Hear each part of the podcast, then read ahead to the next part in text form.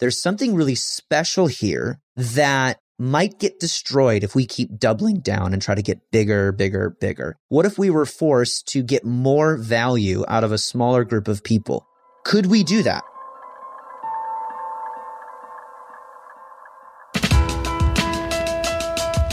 Welcome to the Art of Charm. I'm Jordan Harbinger. I'm here with producer Jason DeFilippo, as always. On this episode, we'll be talking with my friend Jeff Goins. Jeff is a talented guy. He's a best selling author, he's a great speaker, he's a popular blogger. This guy built a huge audience before I even knew that you were supposed to do that. And of course, he writes about how to do that. But he's not just another you can do it motivational type of guy. He actually will teach us in this episode how to go from hobbyist to someone who actually makes money from their craft or their art, such as consulting, speaking, writing, or anything creative for that matter. In his book, Real Artists Don't Starve, is loaded with practicals on just how to distinguish yourself in a crowd of amateurs, ways to utilize your day job to help support your side hustles and your craft, and how to stay motivated and stick to your guns when people don't want to pay you what you're worth. There's a lot of practicals and advice in here for anyone, especially creatives who want to make money from their creative pursuits, even if you want to keep your career as well, or if you don't for that matter. And, you know, usually this type of businessy stuff can be a little niche, but I really enjoyed this conversation and I think you will as well. It's a fun show, so enjoy this episode of AOC with Jeff Goins. Jeff, thanks for coming back on, man. I know you just got back from a conference, and I got to ask you, just as someone who is a writer, speaker, entrepreneur, you run a conference every year. When you get done with things like running a big ass conference, do you feel tired or do you feel energized? Because I think a lot of folks, when they think about, oh, I want to run my own thing, they're only thinking about the energy level and they're thinking about this pleasant exhaustion they might experience. And I'm curious how that matches up with your reality. Yeah, thanks for having me, Jordan. Love being a part of the Art of Charm and glad to be back. I feel both, to answer your question. I'm an extrovert, so I get a lot of energy from being around people. And our conference is called the Tribe Conference. It's kind of a niche, kind of boutique conference, I would call it, you know, like a smaller, intentionally small conference for writers and creatives to teach them how to market and sell their work we make community probably the most important part of that event. So lots of long breaks, talk time, speakers connecting with the attendees, and, and me connecting with a lot of people as well. And I get so much energy from that. And I leave that and feel great. And I've got all these ideas and all these things that we're going to do better next year. And then there is this crash. And I actually took two days off after doing this conference over the weekend.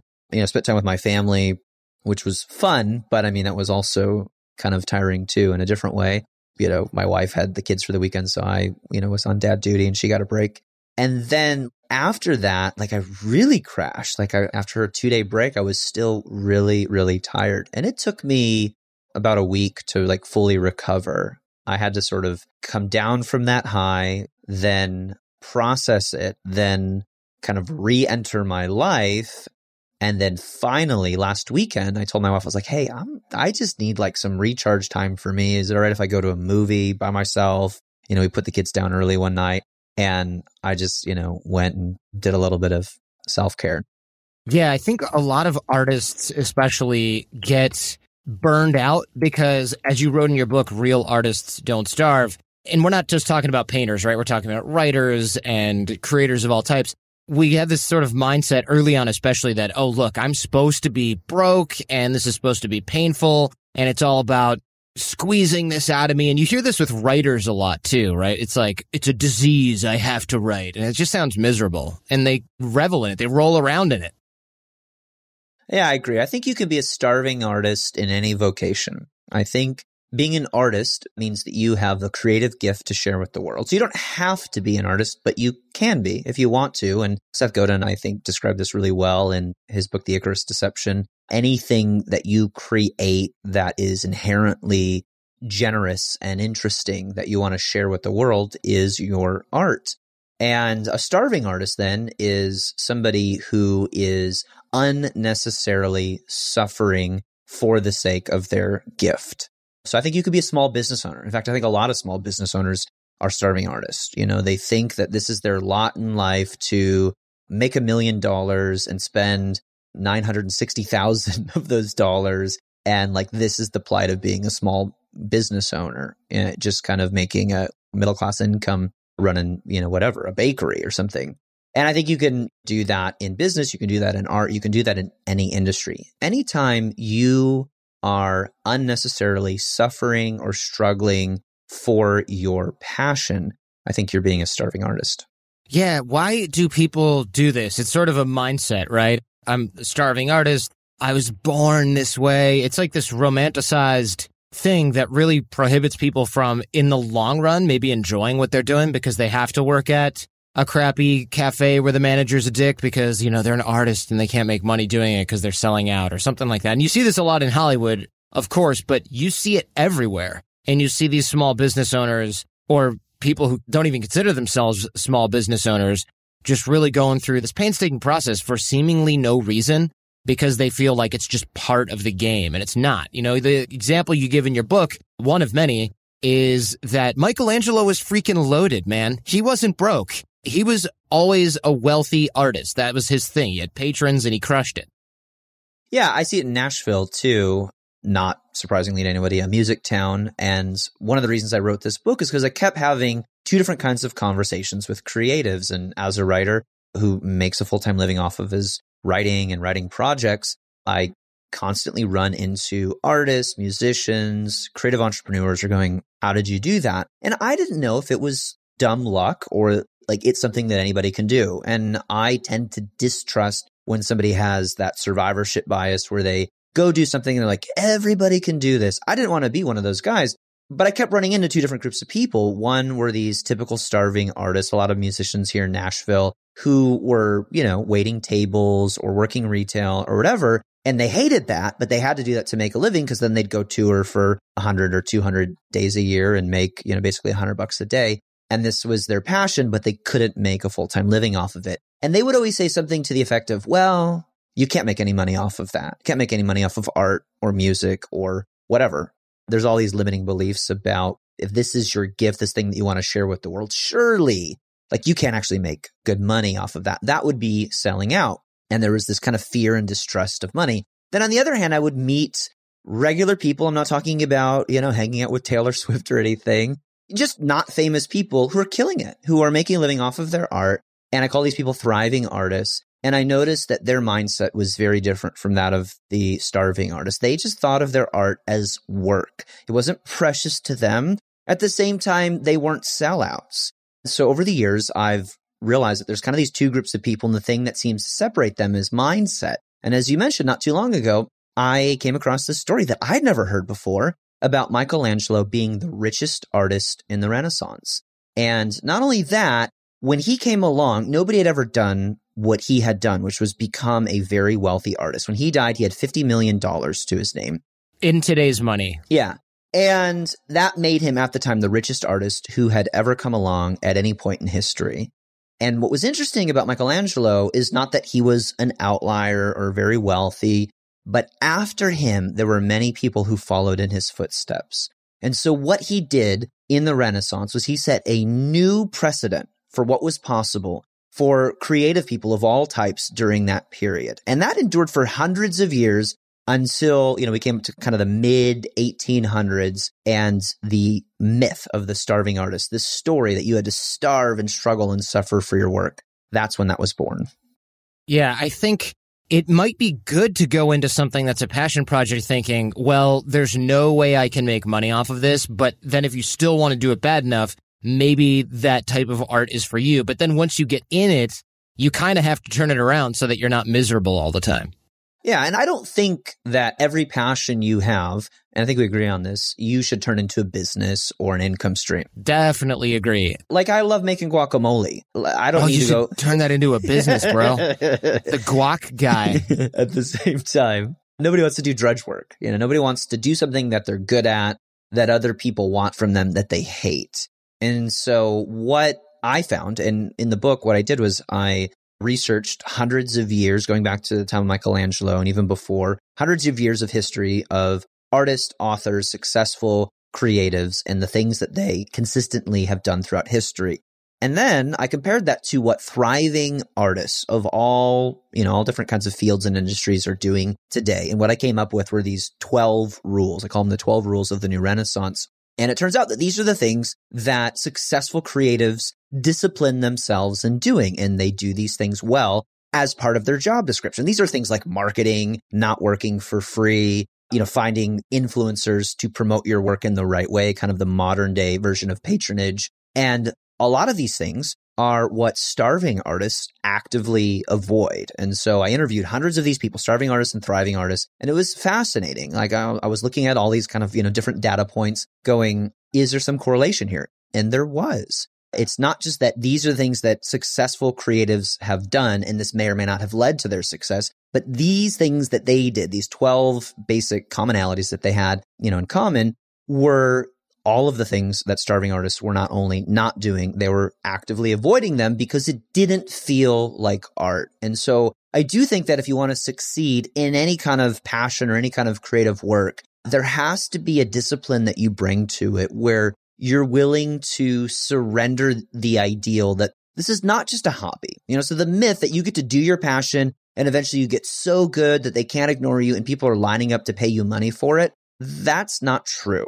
Not in my experience. It wasn't true for Michelangelo. It wasn't true for the hundreds of people that I talked to and the hundreds of biographies that I read. If you want to make a living off of your art, whatever that is for you, then you have to think of your art as a business. How do people make that shift though? Because look, we talked about a lot of times artists don't want to go down that road because they feel like, oh, I'm ruining my mindset or my art somehow, or this isn't the way it's supposed to work. That's fine. But suppose we realize, okay, I kind of know I need to do that with my writing, drawing, painting, latte milk pictures or whatever. what do we do to then start shifting our mindset? Because right now there's probably a lot of folks listening that go, yeah, I kind of know I'm doing that and I kind of know I'm shooting myself in the foot. They do that other extreme, right? I don't want to become some pushy sales guy where I'm walking around with my art everywhere and forcing it and shoving it in people's faces. They draw that sort of false comparison as a defense mechanism because they feel like, well, if I really don't want to be one, then the only option is the other. Yeah, I think that activity follows identity, that before you go do something, you have to become someone. You have to figure out who am I? Who do I want to be? And the good news is if the story that you're living isn't the one that you want your grandkids to be telling their grandkids, you get to change it. At any point in our lives, we get to change the story that we're living. We get to reimagine who we are and who we want to be. And so I don't believe that artists are born. I think that they're made. It is a choice, a decision to become this new thing. And I love the story of how John Grisham did this. John Grisham was a new lawyer, brand new dad, and he didn't start with this passion of, I know that I was born to write novels. Quite the, the opposite. He said, Can I do that? Can I be a writer? I don't know, but I'm interested. I'm curious enough in it to give it a try. And so what he did was he went to work a little bit early every single day and he wrote one page of a novel just to see if he could do it. And I love the humility in that, especially in this day of fake it till you make it. You know, everybody's sort of trying to appear more legit than they actually are. And that's inflated by social media. Here's a guy who goes, I don't know if I can do this. So I'm just going to try it. And every day he gets up and he writes a page to a novel. He does it for a year. Oh, that was fun. I'm going to do it for another year. By the end of two years, he finishes his first book. It's called A Time to Kill, sells it to a small publisher. It doesn't go gangbusters. It doesn't really sell that well at all, but he had fun and he did it. And so he starts another novel. Still gets up every day, kisses his kids goodbye, goes to work a little bit early, writes a page a day, does this for another year, finishes a book called The Firm, ends up selling that to a publisher. This does starts doing a little bit better. While he's working on the second book, he went back and bought a thousand copies of his first book and he starts marketing it, trying to get it out there, selling it himself because the publisher isn't doing anything. The firm becomes a mega bestseller and he becomes an overnight success three or four years in the making. It is at that point that he decides, I guess I'm a writer. I guess I'm a novelist. I guess I can go do this. And I love the humility of that, almost the lack of audacity in that simple daily practice where he goes, I think I am this thing and I'm just going to take one small step in the right direction. I call this the baby step strategy, which is pretty self explanatory. So before you say, hey, I am this thing. Look at me. And you start, you know, creating a website and doing all these things. What if you picked one small thing, almost as an experiment, that you could do every single day? Basically, you're practicing becoming this thing. And so I don't think we fake it till we make it, but I do think we believe it till we become it. And so it's this process of imagining who do I want to be? Then what's a daily behavior that I could start participating in? I could start practicing. And then eventually, maybe I'll become it. This concept of John Grisham thinking maybe I'm not a writer. He was a lawyer before that, right? You'd mentioned. Yep. Mm-hmm. So what is that concept? I'm drawing a blank right now where people who are highly capable, smart, intelligent, they often underestimate their capability. And the people who are just kind of really not that capable, they can't conceive of the nuance. So they think it's so easy and they overestimate their capability. This sounds like a classic case of that phenomenon in action. Yeah. I don't know what it's called, but Steven Pressfield talks about in The War of Art. And he says, the amateur is wildly self confident, whereas the professional is racked with self doubt. And I think that's true. So if you're going, is this good enough? Is this good enough? I don't know. You are more of a pro than you realize because most amateurs think they're better than they actually are. And everybody is kind of whispering behind their back saying, they don't know how bad they are. And those of us who are trying to actually master a craft realize as we get closer and closer to what we understand mastery to be, we realize how far away we are. Hemingway said, we are all apprentices in a craft nobody masters. I mean, this is Hemingway. He was the, arguably the most influential author of the 20th century. And he's going, yep, still haven't reached mastery. You're listening to The Art of Charm with Jordan Harbinger and his guest, Jeff Goins. We'll get right back to the show after these messages. And now a quick message from our newest sponsor. Remember, supporting our sponsors is the best way to support the show. That's right. AJ, did you know socks, tees, and underwear are the three most requested clothing items in homeless shelters? I had absolutely no idea. Bombas knows and they're doing something about it, making ridiculously comfortable versions of all three and donating one for every item sold. With all the clothing brands out there, it's nice to find some basics that don't just feel good, but do good too. That is completely amazing. And that's why we're so excited to be working with our newest sponsor, Bombas. To date, Bombas, one purchase equals one donated commitment, has helped customers donate over 100 million essential clothing items to people facing homelessness. That's a lot of good done by people just buying the Bombas they wear every day. Visit bombas.com slash charm and use code CHARM for 20% off your first purchase. And once you try Bombas, you'll know why so many people have purchased and donated so many. The comfort geniuses at Bombas work tirelessly to make your everyday things your favorite things. Whether it's an arch supporting sock that feels like it was sculpted to your foot, a buttery soft tee with no itchy tag, or underwear that feels like nothing while supporting everything. The best part, AJ, Bombas has a 100% happiness guarantee. So if you got the wrong size, your dog chews up your socks, or a pair vanishes in the washing machine, and you know they will, it's easy to get a free return, exchange, or replacement. There's nothing worse than when Puppers gets a hold of my favorite Bombas athletic socks. They're precision engineered for being active with sweat wicking power, impact cushioning, blister defense, and no annoying toe seams that get between you and your goals. I try to limit my essential purchases to one time a year, and I was so pumped to know that Bombas has my underwear, socks, and tees needs completely covered. I have been loving the soft underwear and tees here in Medellin. Ready to get comfy and give back? Head over to bombas.com slash charm and use code CHARM for 20% off your first purchase. That's B-O-M-B-A-S dot com slash charm and use code CHARM at checkout. Lennon and McCartney, Jagger and Richards, Watson and Crick, AJ and Johnny. What about the perfect duo when it comes to growing your business? Well, that's you and Shopify. That's right, Johnny. Shopify is the global commerce platform that helps you sell at every stage of your business. From the launch your online shop stage to the first real life store stage, all the way to the did we just hit a million order stage? Shopify's there to help you grow. From their all in one e commerce platform to their in person POS system, wherever and whatever you're selling, Shopify's got you covered. Shopify helps you turn browsers into buyers with the internet's best converting checkout up to 36% better compared to other leading commerce platforms, and sell more with less effort thanks to Shopify Magic, your AI powered all star. What I love about Shopify is how no matter how big you want to grow, Shopify gives you everything you need to take control and take your business to the next level.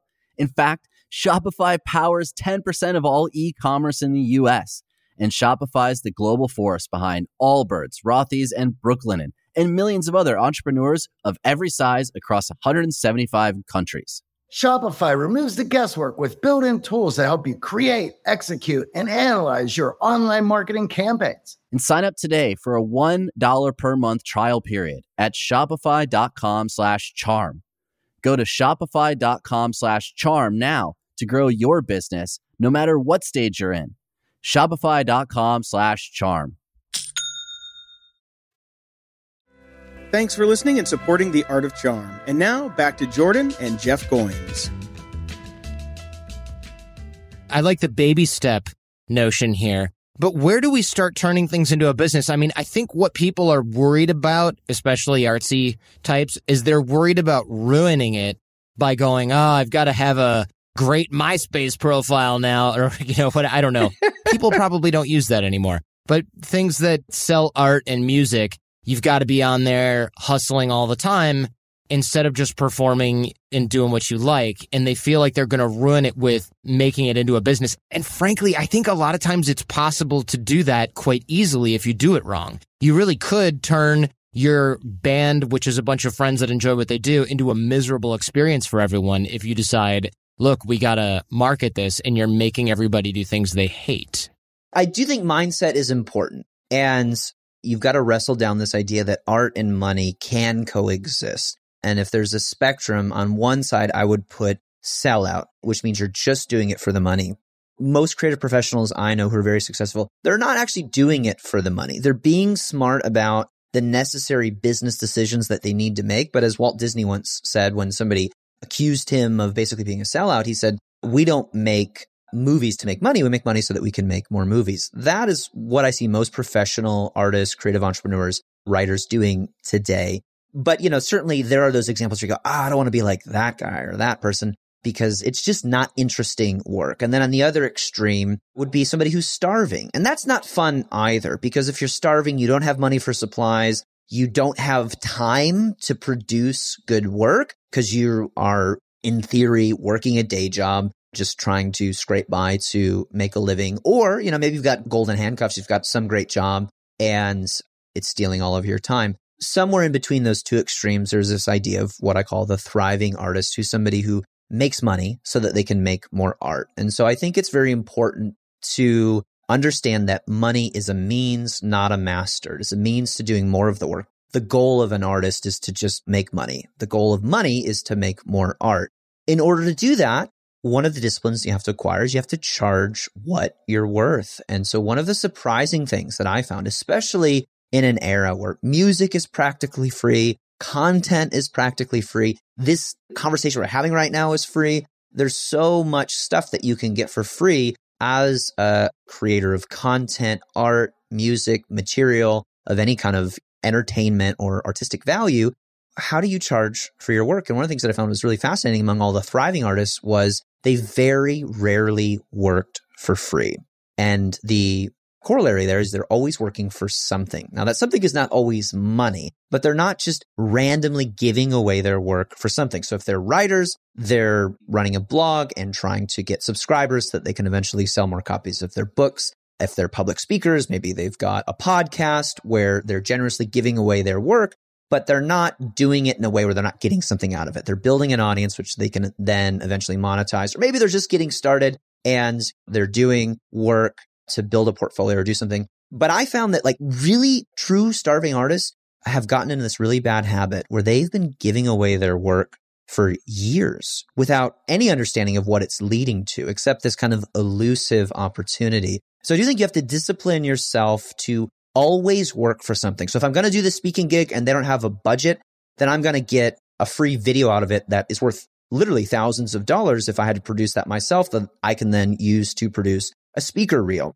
Again, thinking in terms of beginners, I'm going to do this consulting gig, whatever, at a discount, but I'm intentionally telling them that like this is a one time deal and you're going to have to give me recommendations to five people as sort of a form of payment. So when I tell people this, I go, you can't work for free, especially writers and artists. They get bent out of shape. It's like, how am I going to get noticed? And I think there's the difference between marketing and just giving all of your best work away for free. And if you do that on a consistent basis, you set a precedent that your work is basically worth nothing. And so anytime you go to perform, you're going to share your art, your craft, your skill in some way, you better be getting something out of that exchange and you better know exactly what that is and what that could lead to. Otherwise, you are setting a really bad precedent, which is that my work isn't valuable. There's no value to it.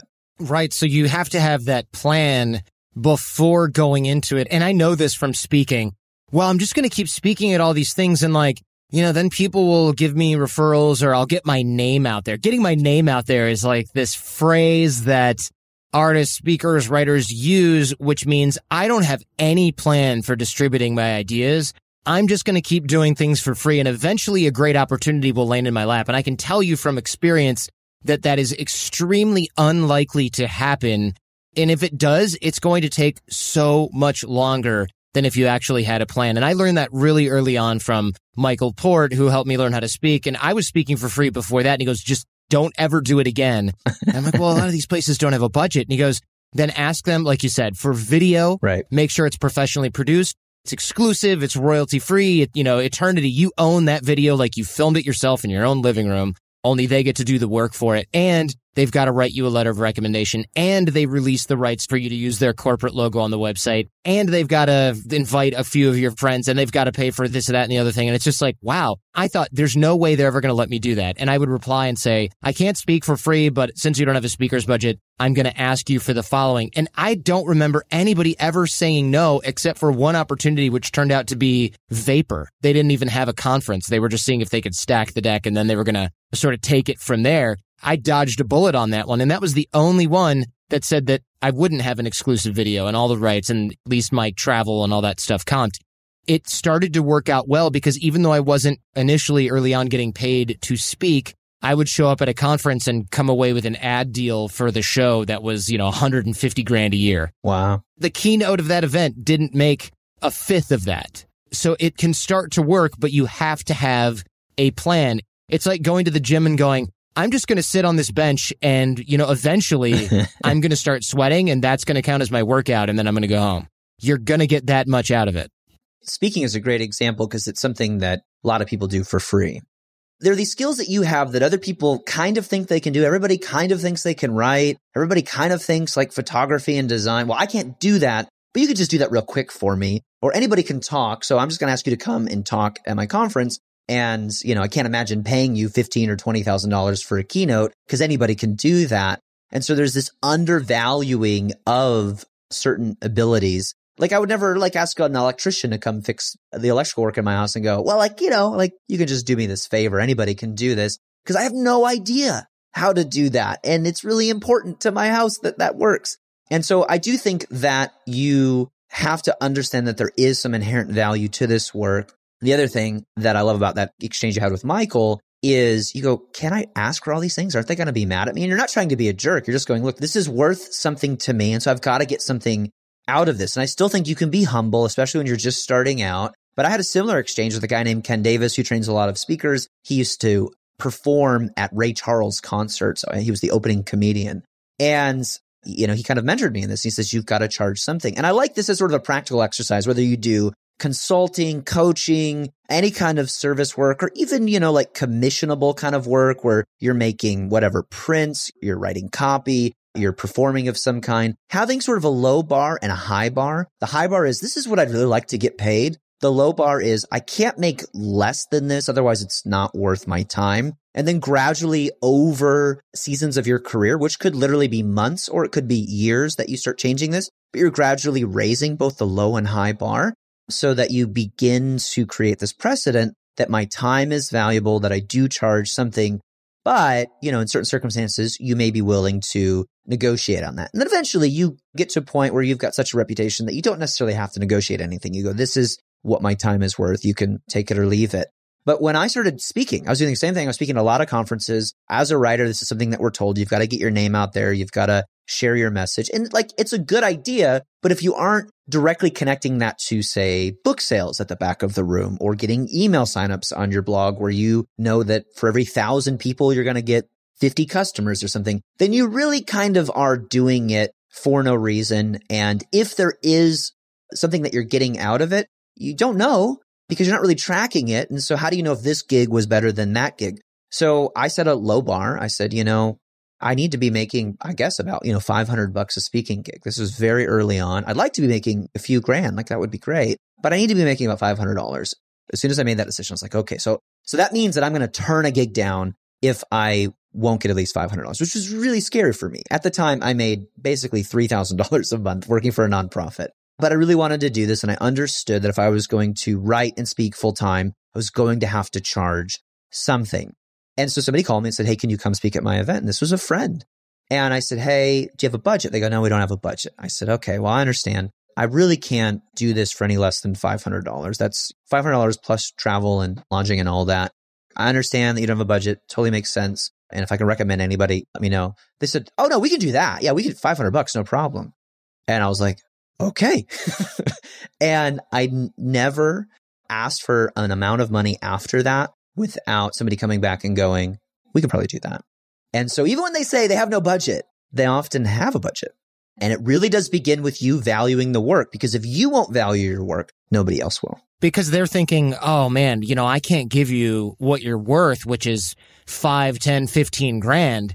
And then you go, well, look, I need my travel comped. I need an honorarium of X, so I'm not going out of pocket on meals and you got to pay for my travel. And they go, well, yeah, of course. Yeah. You know, they don't mean zero dollars. Sometimes, of course, they do, but you've got to figure that out. Yes. And I think one of the reasons that people don't value their work is, like you said, something that maybe a lot of other people can do in their mind, or they've been doing it for so long, but not professionally that they don't value it either. For example, I volunteered to MC a big event called Thrive.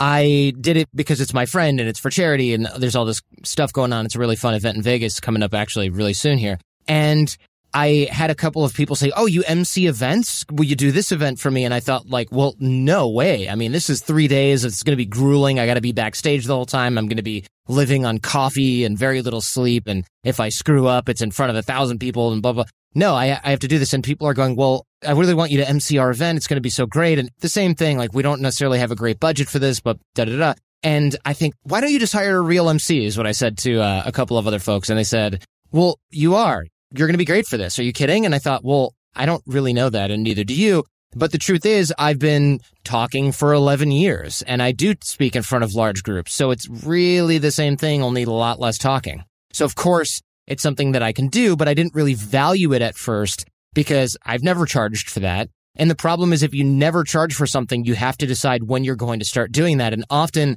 there isn't really a plan, like we talked about before, for when that's going to happen. So what happens is you do end up writing, painting, speaking for free for a decade thinking, well, you know, at some point I'll be worth it. But meanwhile, you're just as seasoned or twice as seasoned as most professionals. And on the other side of this same coin, I think that a lot of people who have day jobs that are not necessarily something they do just to pay the bills, like John Grisham was a lawyer, for example, he probably wasn't thinking, man, I got to get out of this lame loser job and start showing some face. And hopefully one day I'll be a respectable writer that everyone looks up to, right? That was not the dialogue I assume he was having in his head. And so he probably never thought I should be charging for this because he thought, well, I'm a professional attorney, but I'm not a professional writer.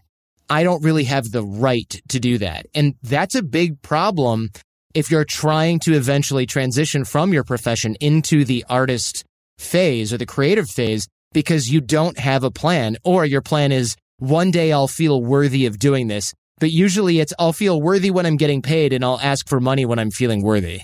Yeah, you know, Jordan, people often ask me, how long do I have to give my work away for free before I can start charging? And I actually think that's a really bad plan. And I think a better plan is to start from day one saying, this is worth something. It may not be worth a lot because I'm, you know, not at the top of my game yet, but this is worth something. Here's an example that I tell in the book that I just love. Michelangelo was a teenage young man and he wanted to apprentice under a guy named Domenico Ghirlandaio, who was one of the most influential painters in Florence at the time. And Michelangelo was a little bit late to the game. And so he goes to Ghirlandaio. This is the story. And he knocks on his door and says, Hey, I want to apprentice under you. I want to be an artist and I understand that I'm not a pro yet and I need the practice under professional in order to do this right. So will you take me? And Ghirlandaio goes, no, I, you know, I've got enough apprentices. I don't need somebody else. Michelangelo goes, no, I'm not done yet. I need you to take me under your wing as your apprentice and I need you to pay me. And this was at a time when apprentices did not get paid. In fact, many times they paid for the opportunity to mix the paints, learn under the tutelage of a master. Their parents would pay for them to have this opportunity because it was an education that would hopefully lead to, at the time, kind of a middle class job. Michelangelo grew up hearing a different story. His parents told him, his whole family told him growing up that they were of noble descent. They had a last name. To have a surname in the Renaissance meant that you were of nobility because not everybody had a last name. And their last name was Buonarroti. And they believed that they were connected to various noble families, including the Medici. And so Michelangelo grows up thinking, I'm a nobleman. And so I've got to act like an aristocrat. So when he goes to be apprenticed, which typically is, you know, like the equivalent of going to college or something, as an artist, he says, no, no, no, I can't pay. You have to understand, like I'm noble. You're actually going to have to pay me a little bit for my time. Ghirlandaio was so blown away by the audacity of this request and maybe a little bit impressed that he goes, okay, let's do it.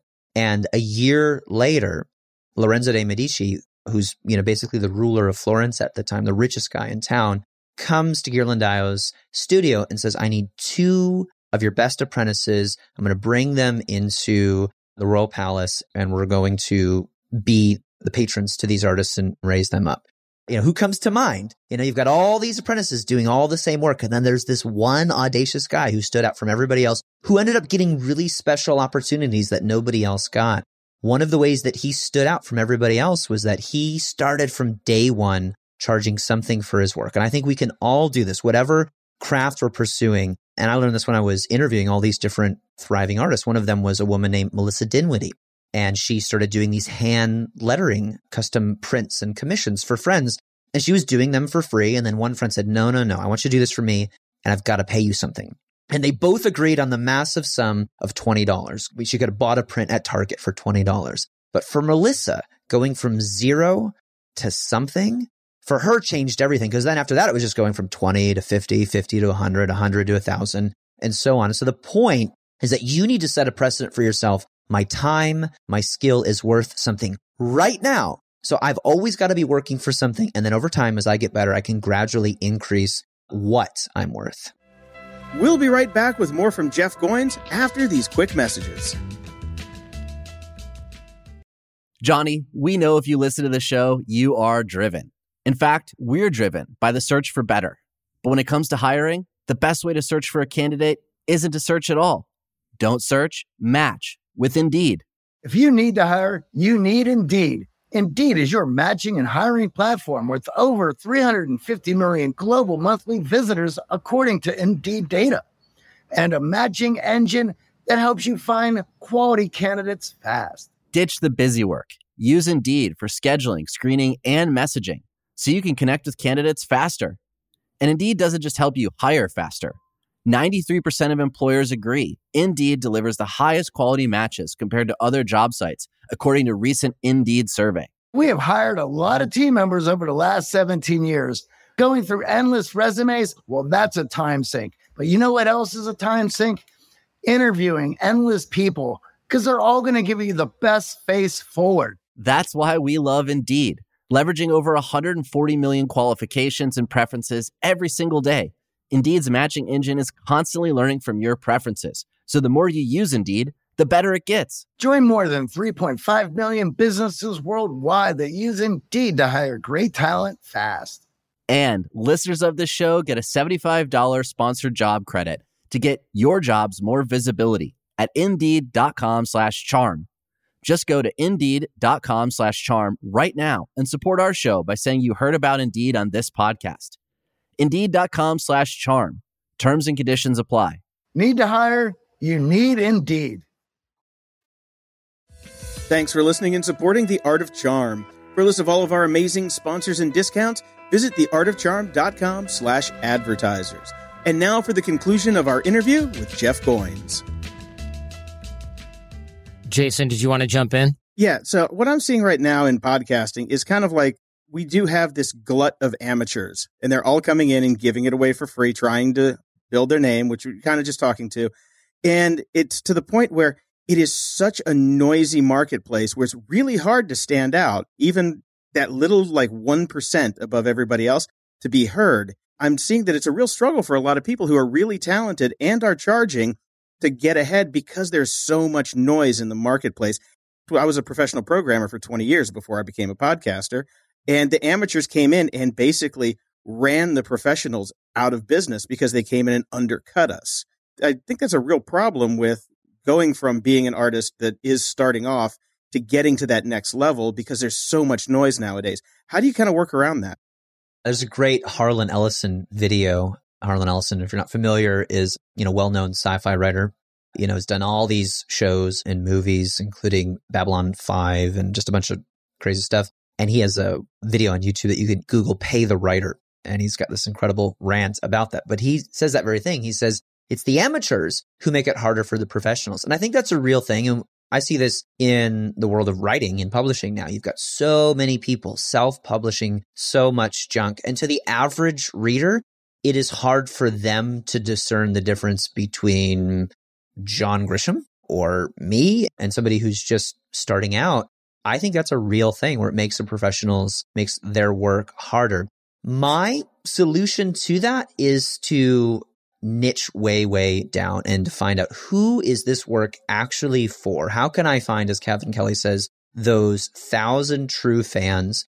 And it could be tens of thousands, but how can I find that small group of people that when they read the book, when they listen to the podcast, they don't feel like they're one of a million. They feel like you're talking directly to them. I was recently talking to Mike Herrera, the lead singer of a punk band called MXPX, and they were huge back in the day and have been playing music for 25 years and are not on the radio and not as big as they once were in terms of mass culture because the music industry, obviously, in the past 25 years has changed a whole lot.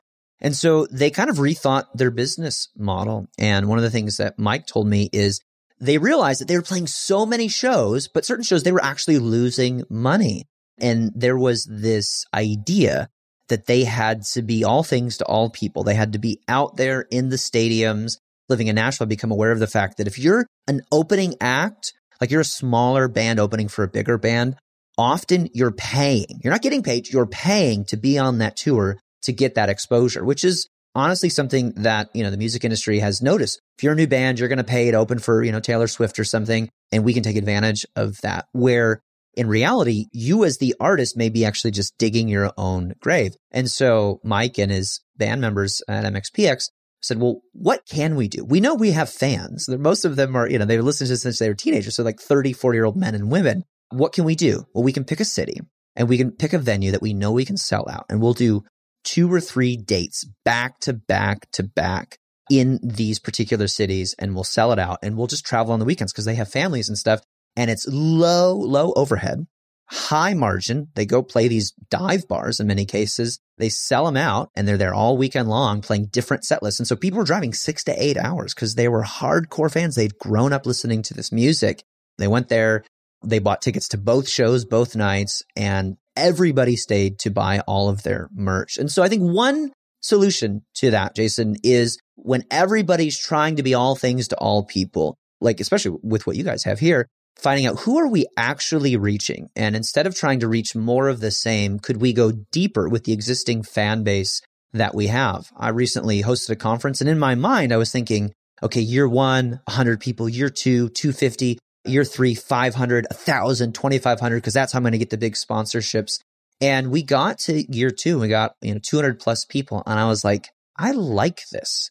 And then we got to year three and it was like 250. And I was like, I don't want to keep growing this much more than this because there's something really special here that might get destroyed if we keep doubling down and try to get bigger, bigger, bigger. And instead, what if we were forced because of kind of the demands of the market? What if we were forced to get more value out of a smaller group of people? Could we do that? And we did that. We decided we're going to have a smaller event. We're not going to sell them a bunch of stuff. We're going to sell them one thing at the event, you know, an opportunity to go deeper in this process and just make it way more profitable than having to double or triple the conference attendance and then bring all these different sponsors in and throw all these different pitches at them. So I think that's one way to do it. I mean, the other way to do it is to very intentionally identify the influencers in a particular niche and befriend them, connect with them. Cause I think it's one thing to be just another voice, you know, in the world of podcasting or whatever. It's another thing to be the place, the show, the thing that all of these other trusted experts and influencers are talking about. And I do believe that over time, the cream does rise to the top. I think, you know, the art of charm is a great example of this. I also think what Tim Ferriss has done with his podcast is a great example of this. Kind of came to the game semi late and just said, first of all, he's Tim Ferriss. Like on top of that, I'm going to bring a level of quality to this. I'm going to get my audience in front of people that they would never be able to talk to. And I do think that being able to not just be the best, because that's subjective, you know, in many ways, but to find a way to get this influencer and that influencer and this person to talk about you in a way where you are now showing up in multiple niche channels because there is no like one single channel anymore. I think that's a one way to kind of cut through all the clutter and not just be somebody else vying for uh, a listener's attention. And to be honest, Tim Ferriss did have two excellent tutors to get him jump started. Isn't that right, Jordan? That's right. Yeah. I saw their names in the back of his book and I was uh, very impressed. And Jeff, I'm sure you're familiar with Mike Monteiro's famous video, F You Pay Me. Uh huh. Yep. That's one of the things that I struggled with when I first started with the podcasting side of things to get new clients, besides doing the art of charm, just trying to teach, was that self doubt, that kind of imposter syndrome. I always go back to that video and it's like, yeah, it kind of gives me a little bit of a jazz to get up and get people to pay me, but it kind of fades really quickly. How do you keep that drive to make sure you want to get paid over time and just stick to your guns and say, no, I am worth this amount of money and I'm going to charge it and I'm not going to give a discount just because you say you can't afford it. There's always more money. We always know that. Something that I don't talk a lot about, and I don't know if you guys know this, is I used to work for a nonprofit. And what we did was we worked with individuals and churches, and we would do service projects all around the world. We did mission trips. And I actually fundraised my salary for seven years. So when I entered the business world, I think a lot of people don't intentionally go, I'm going to go into business. It's typically some sort of personal need, a desire to get out of a day job and or make enough money to support yourself and have more freedom. You know, and of course there's folks who go get their MBA and go, I'm going to, you know, start something big, but a lot of small business owners, people like me, just kind of fall into it. And that was what happened with me. I had this very weird relationship with money. And I've been doing this now for six years. I went from basically fundraising, asking friends and individuals to donate to the organization on my behalf so that I could get a salary, which was hard. I mean, basically I had two jobs. I had to manage all of my donors and supporters. And then I also had to do my job, which was being a marketing director of medium sized nonprofit organization. And so when I went into business and started making more money than I ever made before in my life, I felt guilty about it at first. And so to compensate for that guilt, I would do lots of favors for friends and I would give money to charities, which I'm a big fan of. I still, we still do a lot of that. But then I would give my time away to friends and friends of friends and just try to help other people out who were maybe struggling writers. And they wanted to start a business of their own. And it got really frustrating that so many people that I was generously giving my time to did nothing with it. Now, I'm not saying nobody did anything with it because there were some people, but the majority didn't.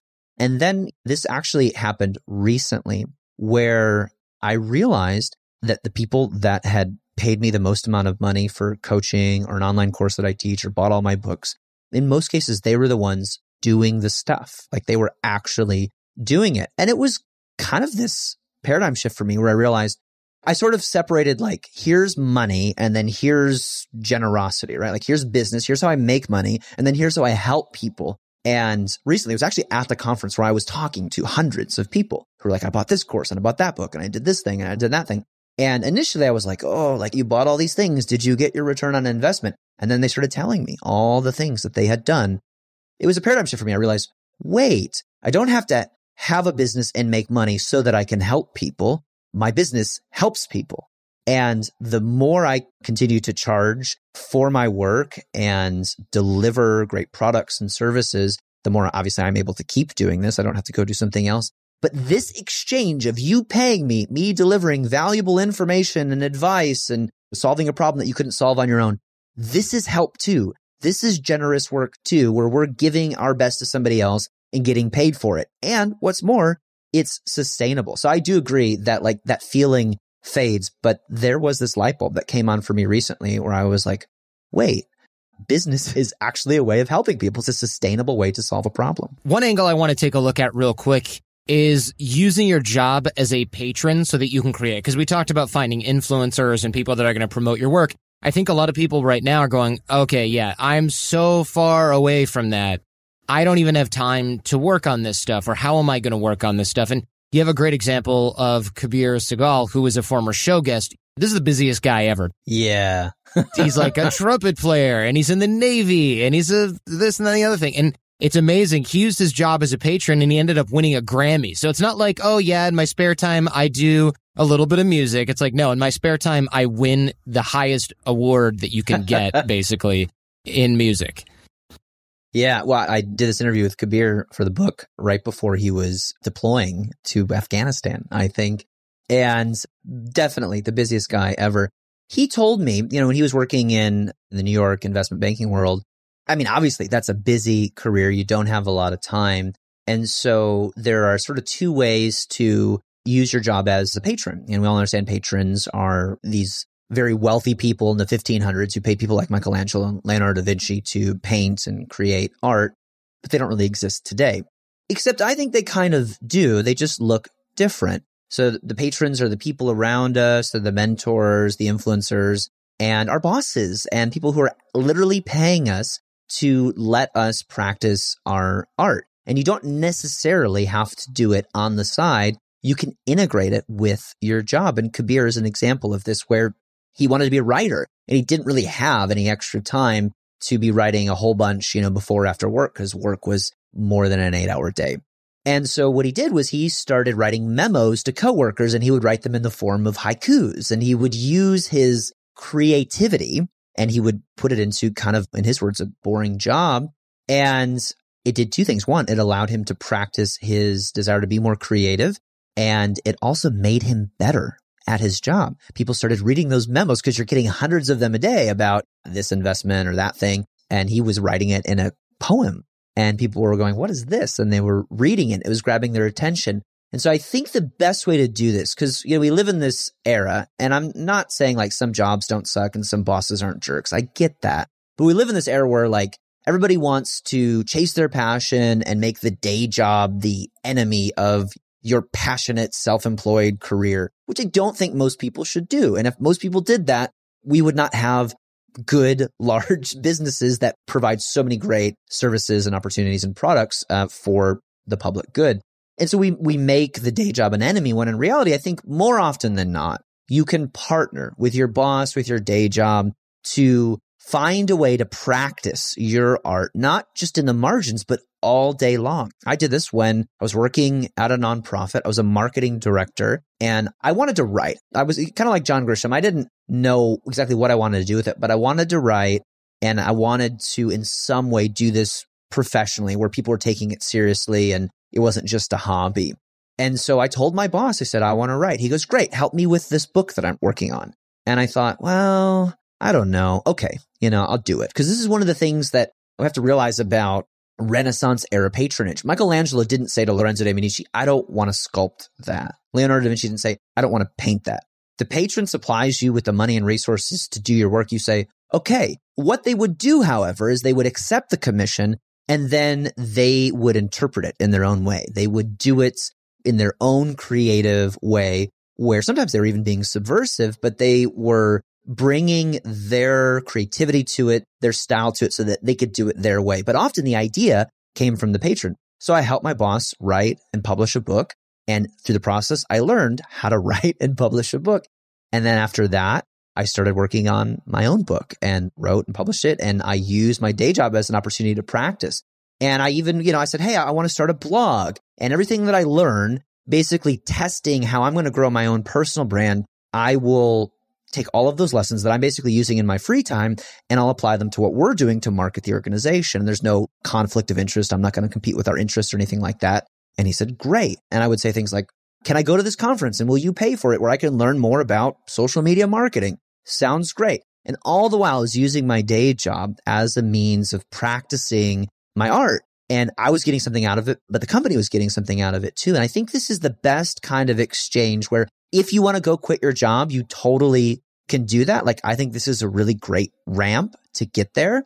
And it took me about two years. Uh, I talked to Amy Porterfield, you know, somebody who's kind of big in the online marketing world. Same deal. Went to her employer, said, I want to learn more about online marketing. She wanted to do this for herself. And a mentor said, don't do this. Go practice this at your job. Even if you have to take a pay cut, find a way to get paid to practice this thing that you think is your passion. Because first of all, it may not be, you may not like doing this eight hours a day. Second of all, you need an apprenticeship. You need to practice. And so many times employers are open to you saying, Hey, I want to learn this new thing. Can I transfer departments or take on this extra work? Can I find some way to add value to the organization while I am also learning a new skill? Jeff, thank you so much. There's a lot more in the book, including these 12 rules for the new renaissance. Things like real artists don't wait to be discovered. They cultivate patrons. They collaborate more than they work alone working in public, selling your own work, masters of many crafts. There's all kinds of really good concepts in here for people that want to start doing the creative thing and actually making it work for them, which I know there's honestly, there's a large percentage of the audience that doesn't care and they're doing a career and they love it. But there's also a large percentage of the audience that goes, well, I never really thought that it was possible for me to do anything creative for a living. And so these baby steps, even if they don't lead to you leaving your job and becoming a boat maker or what I don't know, whatever. it doesn't matter. You can still utilize some of these to make sure that you're able to do the creative thing and have it be fulfilling and not come so far out of pocket or so far away from your core competency that uh, it becomes a liability. So thank you very much for coming on the show today. Really appreciate it. Thanks for having me. It was a pleasure. Great episode. Jason, this is really interesting. I know for you, you were kind of like, oh, wait, I got questions. I wasn't sure what to do with this, right? Because I stumbled upon this, frankly. I got laid off from my law job and I'd already been doing this for fun and it was kind of making some money. So it was, the transition was easy, but I'll tell you, this stuff applies even when you're in business because you'll still do things even when you're in business as say a broadcaster or someone asks you to speak. And then after a year that you're like, why am I still doing this? It takes up so much time. And then you realize, oh, wait a minute. I'm treating this element of my craft as a hobby that's not worth squat to me, but is worth something to others. And I'm treating this other element as a business and it can be a blind spot. And it was for me. Like I said, I should have been charging for speaking, presenting, emceeing from the get go. And it just never occurred to me because, well, I'm a broadcaster and that's not my line of work. What about you?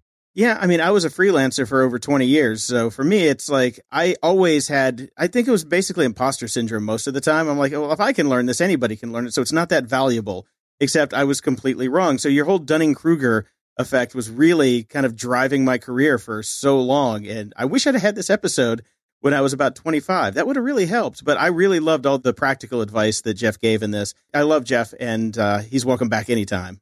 Great big thank you to Jeff Goins. The book title is Real Artists Don't Starve. Of course, that'll be linked up in the show notes for this episode. And if you enjoyed this, don't forget to thank Jeff on Twitter. We'll have that linked in the show notes, of course, as always. And tweet at me your number one takeaway from Jeff Goins. I'm at the art of charm on Twitter. You can also reach us by dropping a note on Fan Mail Friday. That inbox is Friday at theartofcharm.com. And you can find the show notes for the episode at theartofcharm.com com slash podcast. We've also got our practicals packed into the AOC challenge. If you want to find out more about that at theartofcharm.com slash challenge, it's about improving your networking and connection skills and inspiring those around you to develop a personal relationship with you, a professional relationship with you. It's free. A lot of people don't seem to get that. They think, oh, that's boot camp and you got to fly to LA. No, this is online. It's a fun way to get the ball rolling, get some forward momentum. The challenge is the idea is unisex. It's so that you can start applying the stuff you're learning on the show. A lot of people go, how do I how do I get all this stuff and, and, internalize it? Use the challenge. It'll make you a better networker, a better connector, and a better thinker. And that's at theartofcharm.com slash challenge or text AOC to the number 38470. I will also send you our fundamentals toolbox that I mentioned earlier on the show, which includes some great practical stuff ready to apply right out of the box. on body language, nonverbal communication, attraction, negotiation techniques, networking and influence strategies, persuasion tactics, and everything else that we teach here at the Art of Charm. This episode was produced by Jason DeFilippo. Jason Sanderson is our audio engineer and the editor, and the show notes on the website are by Robert Fogarty. Theme music by Little People, transcriptions by transcriptionoutsourcing.net. I'm your host, Jordan Harbinger. If you can think of anyone who might benefit from the episode you've just heard, please pay AOC and myself the highest compliment and pay it forward by sharing this episode with that person. It only takes a minute, and great ideas are meant to be shared, and you just might change someone's life or their business, and that's worth it, right? So share the show with your friends and enemies. Stay charming and leave everything and everyone better than you found them.